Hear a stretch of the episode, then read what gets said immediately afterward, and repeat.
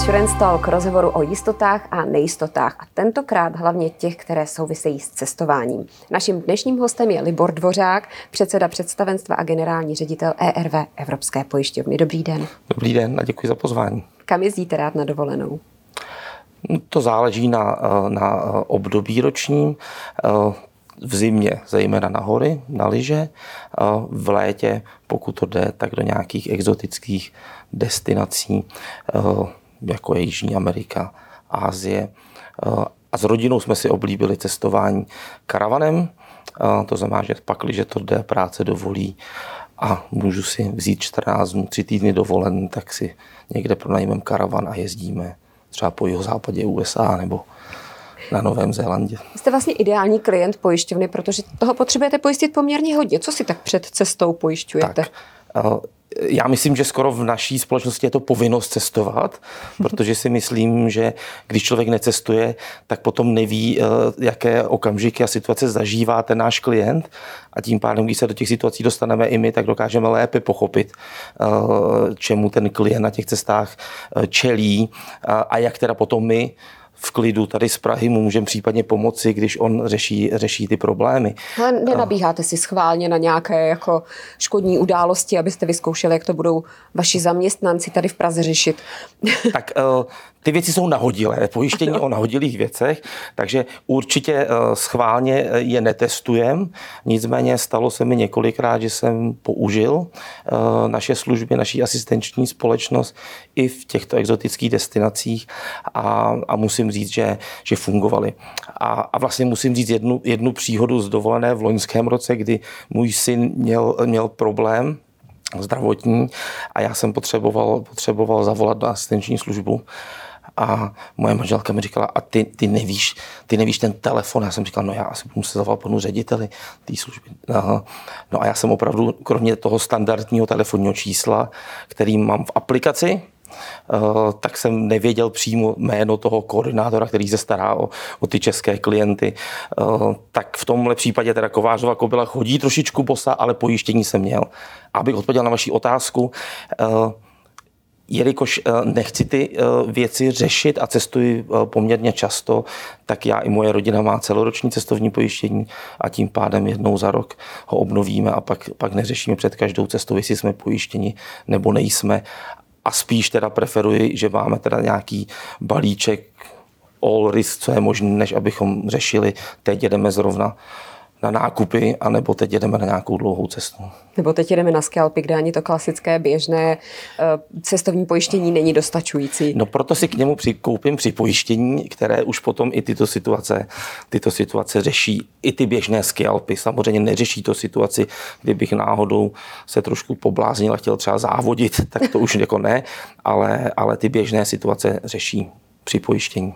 Jak eh, změnili lidé svůj přístup k pojištění při cestách do zahraničí? O, no jestli narážíte na to, co se událo za poslední dva roky, a to je teda pandemie COVID, tak bych řekl, že výrazně. Uh, uh, ono je to i spojeno s cestováním, protože cestovní pojištění je spojeno s cestováním a pak, když lidé nebudou cestovat, tak asi ten produkt nemá, nemá smysl. Uh, takže lidé výrazně změnili své cestovní návyky. Uh, na začátku v zásadě celý svět v jeden okamžik seděl doma v karanténě, protože omezení cestování bylo jedno z klíčových opatření, jak zabránit šíření, šíření nákazy. No a jak se ta opatření postupně uvolňovala, tak, eh, tak lidé začali cestovat, no ale eh, začali se o to více zajímat, nejenom o to cestování, ale samozřejmě i o cestovní, cestovní pojištění. Eh, kdybych měl říct klíčové trendy, tak jeden naprosto zásadní je délka od doby nákupu zájezdu nebo cestovního pojištění odjezdu. Ta se rapidně zkrátila. Asi znáte, před rokem 2019, před covidem, cestovní kanceláře už v září nabízely ty takzvané first moment nabídky na cestu na příští rok v červenci. No, tak to si v tuto chvíli si nedokážeme představit. Je pravda, že se cestovní kanceláře snaží, ale v zásadě lidé čekají do poslední chvíle a ta doba z těch třeba 6 měsíců se zkrátila na měsíc, aby už jim bylo zřejmé, jaké jsou ty podmínky v té dané destinaci, anebo i v té zemi, protože to cestování i cestovní pojištění má specifikum, že situace v Čechách může být nějaká, ale jestliže cestujete třeba do Jižní Ameriky, tak ta může být úplně jiná a ty podmínky se mohou, mohou měnit. Takže lidé odkládají ten nákup na co nejbližší, eh, nejbližší dobu.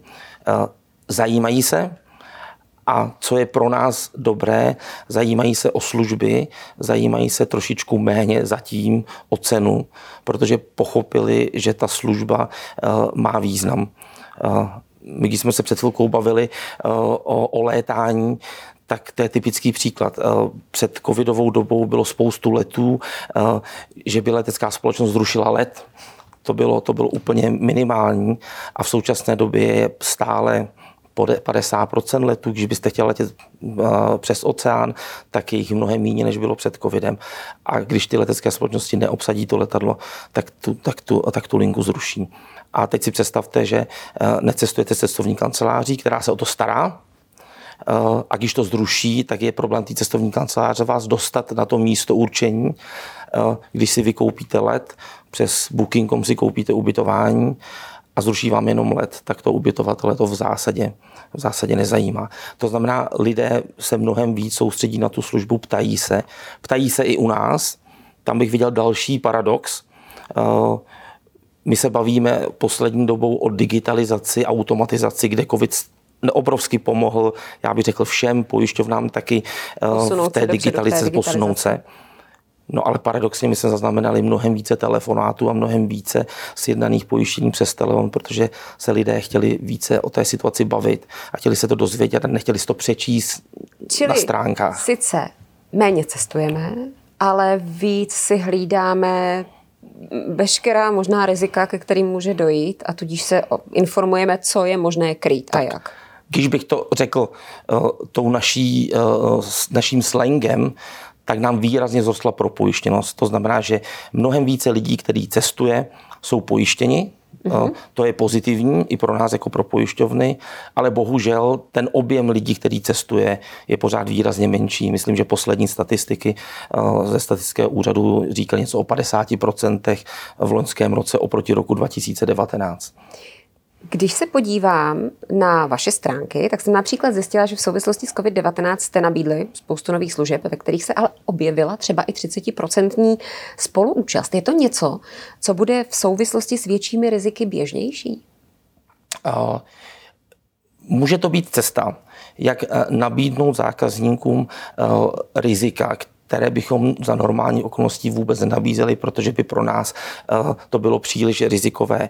A ta spoluúčast eh, v zásadě pojišťovnám pomáhá v tom, aby skutečně klienti eh, za pojištěnou přišli v situaci, která ohrožuje v tomhle případě odjezd jejich cesty, aby to nebyly ty běžné, běžné situace, eh, že si ráno vstanu a kouknu se z okna a řeknu si, je ten sníh není úplně dobrý, tak já teda nepojedu. Jo, a takhle jsem se rozhodla. To znamená, na jednu stranu chceme zákazníkům nabízet více služeb, my třeba máme produkt pojištění stodna, kdy nechceme řešit a nechceme mít někde na seznamu, my vám zaplatíme, když se stane A, B, C, D, F. My jsme to obrátili, řekli jsme, my vám zaplatíme, kdykoliv, jakákoliv vážná situace, která ohrozí váš odjezd a je bezprostředně před tím odjezdem nastane a vy nám ji doložíte. Takže zase nemůže to být, že se kouknu okna a nechce se mi, ale těch situací může být mnoho a v současné době se nám zdá neefektivní mít nějaký seznam, který budeme každý týden 14 dnů, 14 eh, dnů upravovat. A potom samozřejmě ta spolúčast nám eh, zajišťuje to, že ten klient, když musí z, těho, z toho zájezdu zaplatit něco ze svýho, tak skutečně je to seriózní událost, na kterou by ten klient měl být pojištěn a dostane, dostane plnění od, od pojišťovny. Jaká je dnes role cestovního pojištění? Opět, když se podívám na statistiku toho uplynulého roku, kdy už se tedy alespoň trochu cestovalo, co bývalo nejčastější škodní událostí před pár lety a co je to teď? Ono se to hodně změnilo od těch zdravotních problémů právě do toho storna. Tak, uh změnilo. Eh, řekl bych, že se to i díky tomu covidu trošičku přiblížilo tomu, co je v západní Evropě. A já s oblibou říkám, že eh, ty eh, věci jdou trošku z toho západu na východ a to, co vymyslí kolegové v Británii, tak nám za rok, za dva přijde. Zase díky té digitalizaci to přijde rychleji teďka. Ale ano, před pár lety dominantní složkou bylo pojištění léčebných výloh a nejvíce škod bylo, že se někomu stala nějaká, nějaká nepříjemná situace a byly to léčebné, léčebné výlohy. V současné době roste podíl i pojištění storna, roste mírně podíl i, i e, škod z pojištění zavazadel, protože sice frekvence letu je menší, to znamená, můžeme si říct, že chaos na letištích je menší, no ale potom, když to zavazadlo se někde zapomene a, a ty lety týden nejsou, tak ten klient je někde, někde bez zavazadla, takže to nám taky, také nepatrně roste. Ale obecně bych řekl, že e, to pojištění léčebných výloh je, je také důležité i z důvodu asistenční služby.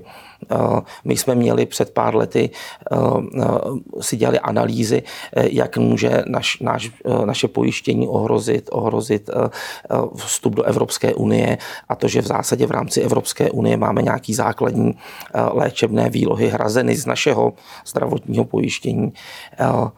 Ale ukázalo se, že ty služby, které dáváme klientům, které jsou navíc, eh, stojí za to si připlatit. Eh, a jednu konkrétně v rámci asistence, eh, já to vidím denodenně, a to je jazyková bariéra. Přestože určitě roste počet našich spolučenů, kteří se domluví minimálně anglicky, tak ať si každý nás váží, jestli když bude někde v nemocnici a bude se s tím bavit lékař anglicky o nějakých zdravotních problémech, jestli to ten klient zvládne nebo ne. A když má asistenční službu, tak zvedne telefon a na té druhé straně je profesionál, mnohdy lékař nebo, nebo zdravotně edukovaný člověk, který je schopen si s tím lékařem promluvit a vám to potom v českém jazyce říci.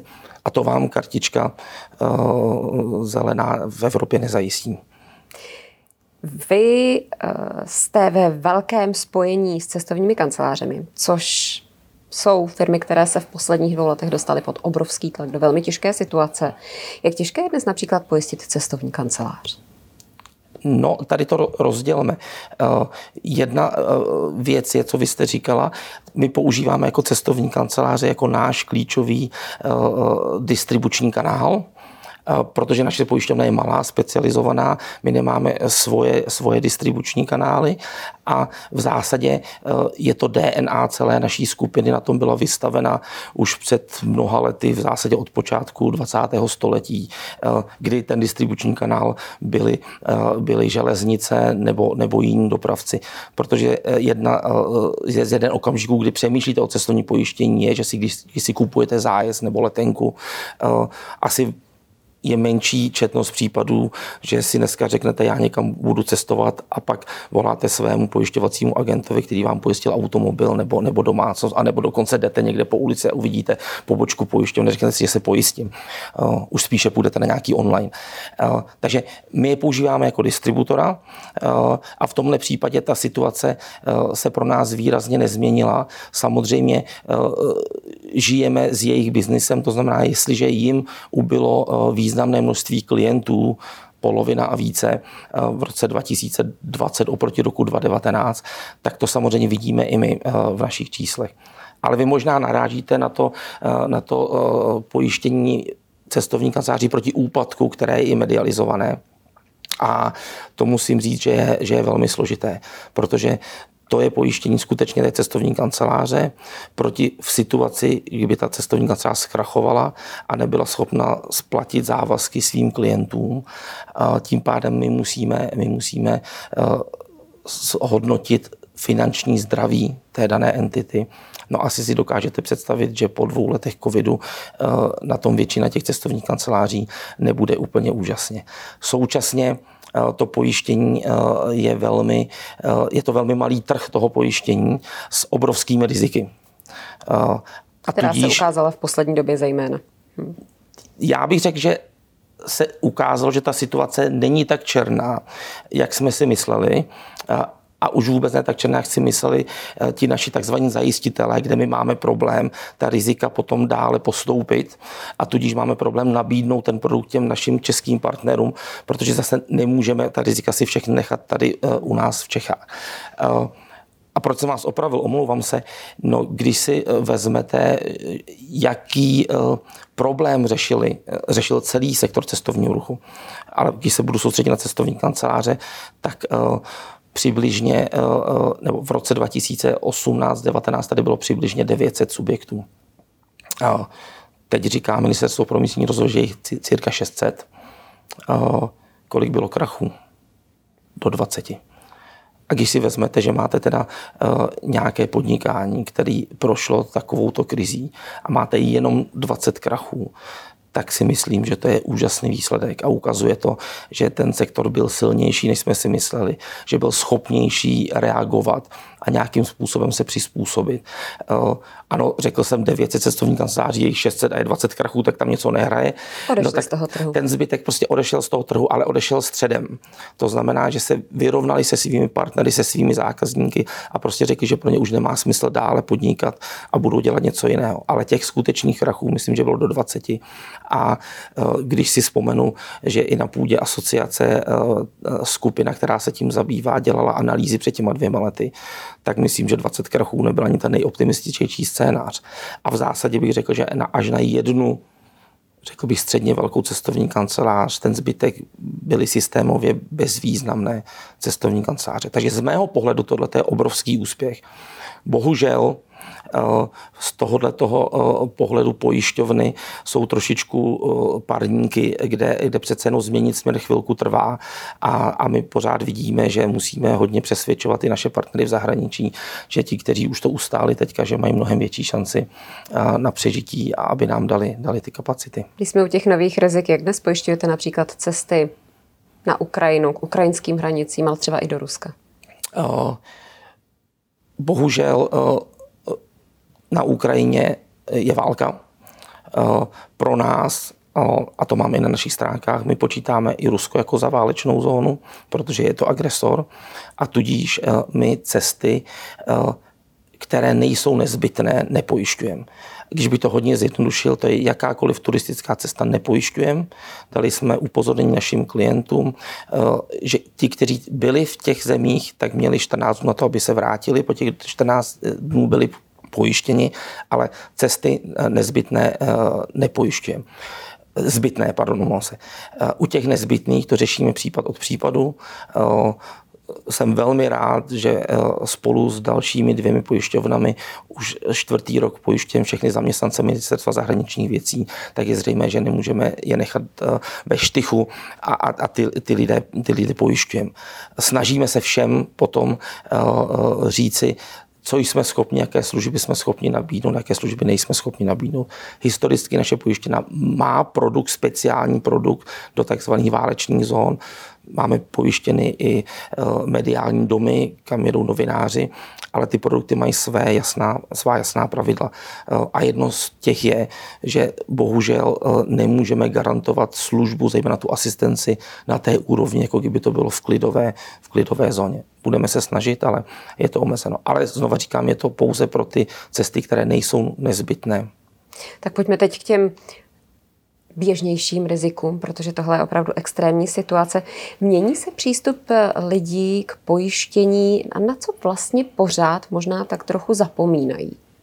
Mm. Pak, když jde o cestovní pojištění, tak jak jsem zmínil uh, uh, v té části, kdy jsme se bavili o covidu, tak mění. Uh, mnohem více vnímají tu skutečnost, že by se něco mohlo stát. I, jak jsem říkal, z prvé části z pohledu pojištění storna, to znamená, já neodjedu z nějakého vážného důvodu, ať je to nemoc, jakákoliv, včetně, včetně covidu, nebo nějaké situace, která mi zabrání a potom bych musel platit nějaké stornovací poplatky uh, tomu provozovateli těch služeb, ať je to cestovní kancelář, hotel a tak dále. Takže tam, jak jsem říkal, ta propojištěnost se nám zvyšuje. Uh, lidé se zajímají, eh, bavili jsme se o sportech, zajímají se, co ten základní balíček obsahuje, co, co neobsahuje. A tak jako svět je pestrý, tak jsou různí lidé. Někteří to chtějí s vámi diskutovat a chtějí si vybírat, tohle bych chtěl, tohle to je tady zbytečné a tak dál. A jsou taky lidé, kteří řeknou, no a máte nějaký produkt, který mi to všechny ty moje aktivity pokryje, já se o to nechci starat. Takže to povědomí se mění.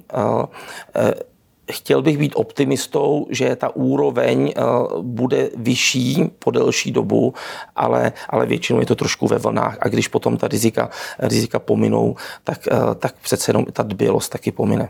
A chodí lidé víc za specializovanými pojišťovnami, nebo jaké výhody a nevýhody má právě to být specializovaný ve vašem případě na cestování? Já možná začnu obecně já si myslím, že to pro tu společnost má výhody, že má velké hráče a, a specialisty.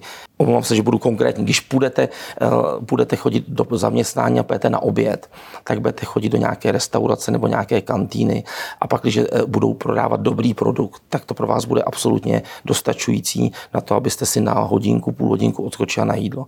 Uh, když budete chtít pozvat přátele na nějakou oslavu, tak velmi pravděpodobně do té kantýny nepůjdete, půjdete do jiného typu restaurací, která vám dodá trošku jinou službu. A to je specialista a nespecialista. To znamená, pakliže to vemu na pojištění, tak eh, eh, když eh, budu dělat běžné aktivity, nebudu se chtít tolik o to starat, tak pak, když budu mít dobrý produkt a že na, že na českém trhu není špatný produkt, tak je to jedno. Když pojedu na cestu kolem světa, tak by jsem se měl o to zajímat a specialista by vám měl umět víc stříc. Aby měl nárok na přežití ten specialista, tak samozřejmě musí dodat přidanou hodnotu pro toho zákazníka. V našem případě je to vždycky ta služba ať služba, když se s ním hovoříme o, o tom pojištění, ať celý proces jednání pojištění, který by měl být lepší, intuitivnější, tak potom samozřejmě ty asistenční služby, eh, tam bohužel, anebo bohu dík, eh, tuto službu ocení procento, 2% případů, kteří skutečně mají nějaký problém. Zbylých 98% eh, ocení to, co jsem říkal před chviličkou, jak, jaký je prodej, eh, eh, jak je schopna ta pojištěna vám poradit. A je to, je to individuální, individuální věc. To znamená, proto si myslím, že to, že to význam má. Já jsem celou dobu při přípravě tohoto rozhovoru přemýšlela, jak často se vám stává, že vás někdo osloví v domění, že třeba telefonuje Liboru Dvořákovi z Českého rozhlasu, odborníkovi na Rusko. Stává se vám to, Libor Dvořák, Libor Dvořák? No musím, že poslední dobou, jak rostou mé děti, říkají moje děti, když jedeme autem a posloucháme Český rozhlas, tak říkají, tati, ty, ty jsi taky na té druhé straně. Uh, Musím, že se mi to stalo párkrát, protože uh, příjmení Dvořák je v celku běžné v České republice a i Libor Dvořák uh, jméno není úplně, není úplně tak uh, řídka. Takže uh, moc se mi to nestává, ale, ale zaregistroval jsem to s panem Liborem Dvořákem z Českého rozhlasu, jsem se ještě nesetkal. Každopádně toto je Libor Dvořák, předseda představenstva generální ředitel ERV Evropské pojišťovny. Já vám děkuji za rozhovor. Děkuji, přeji den. To byl další z dílů Chap Insurance Talk. Vy se můžete na další podívat buď na YouTube kanálu České asociace pojišťoven, nebo si poslechnout podcast ve své oblíbené podcastové aplikaci. Hezký den.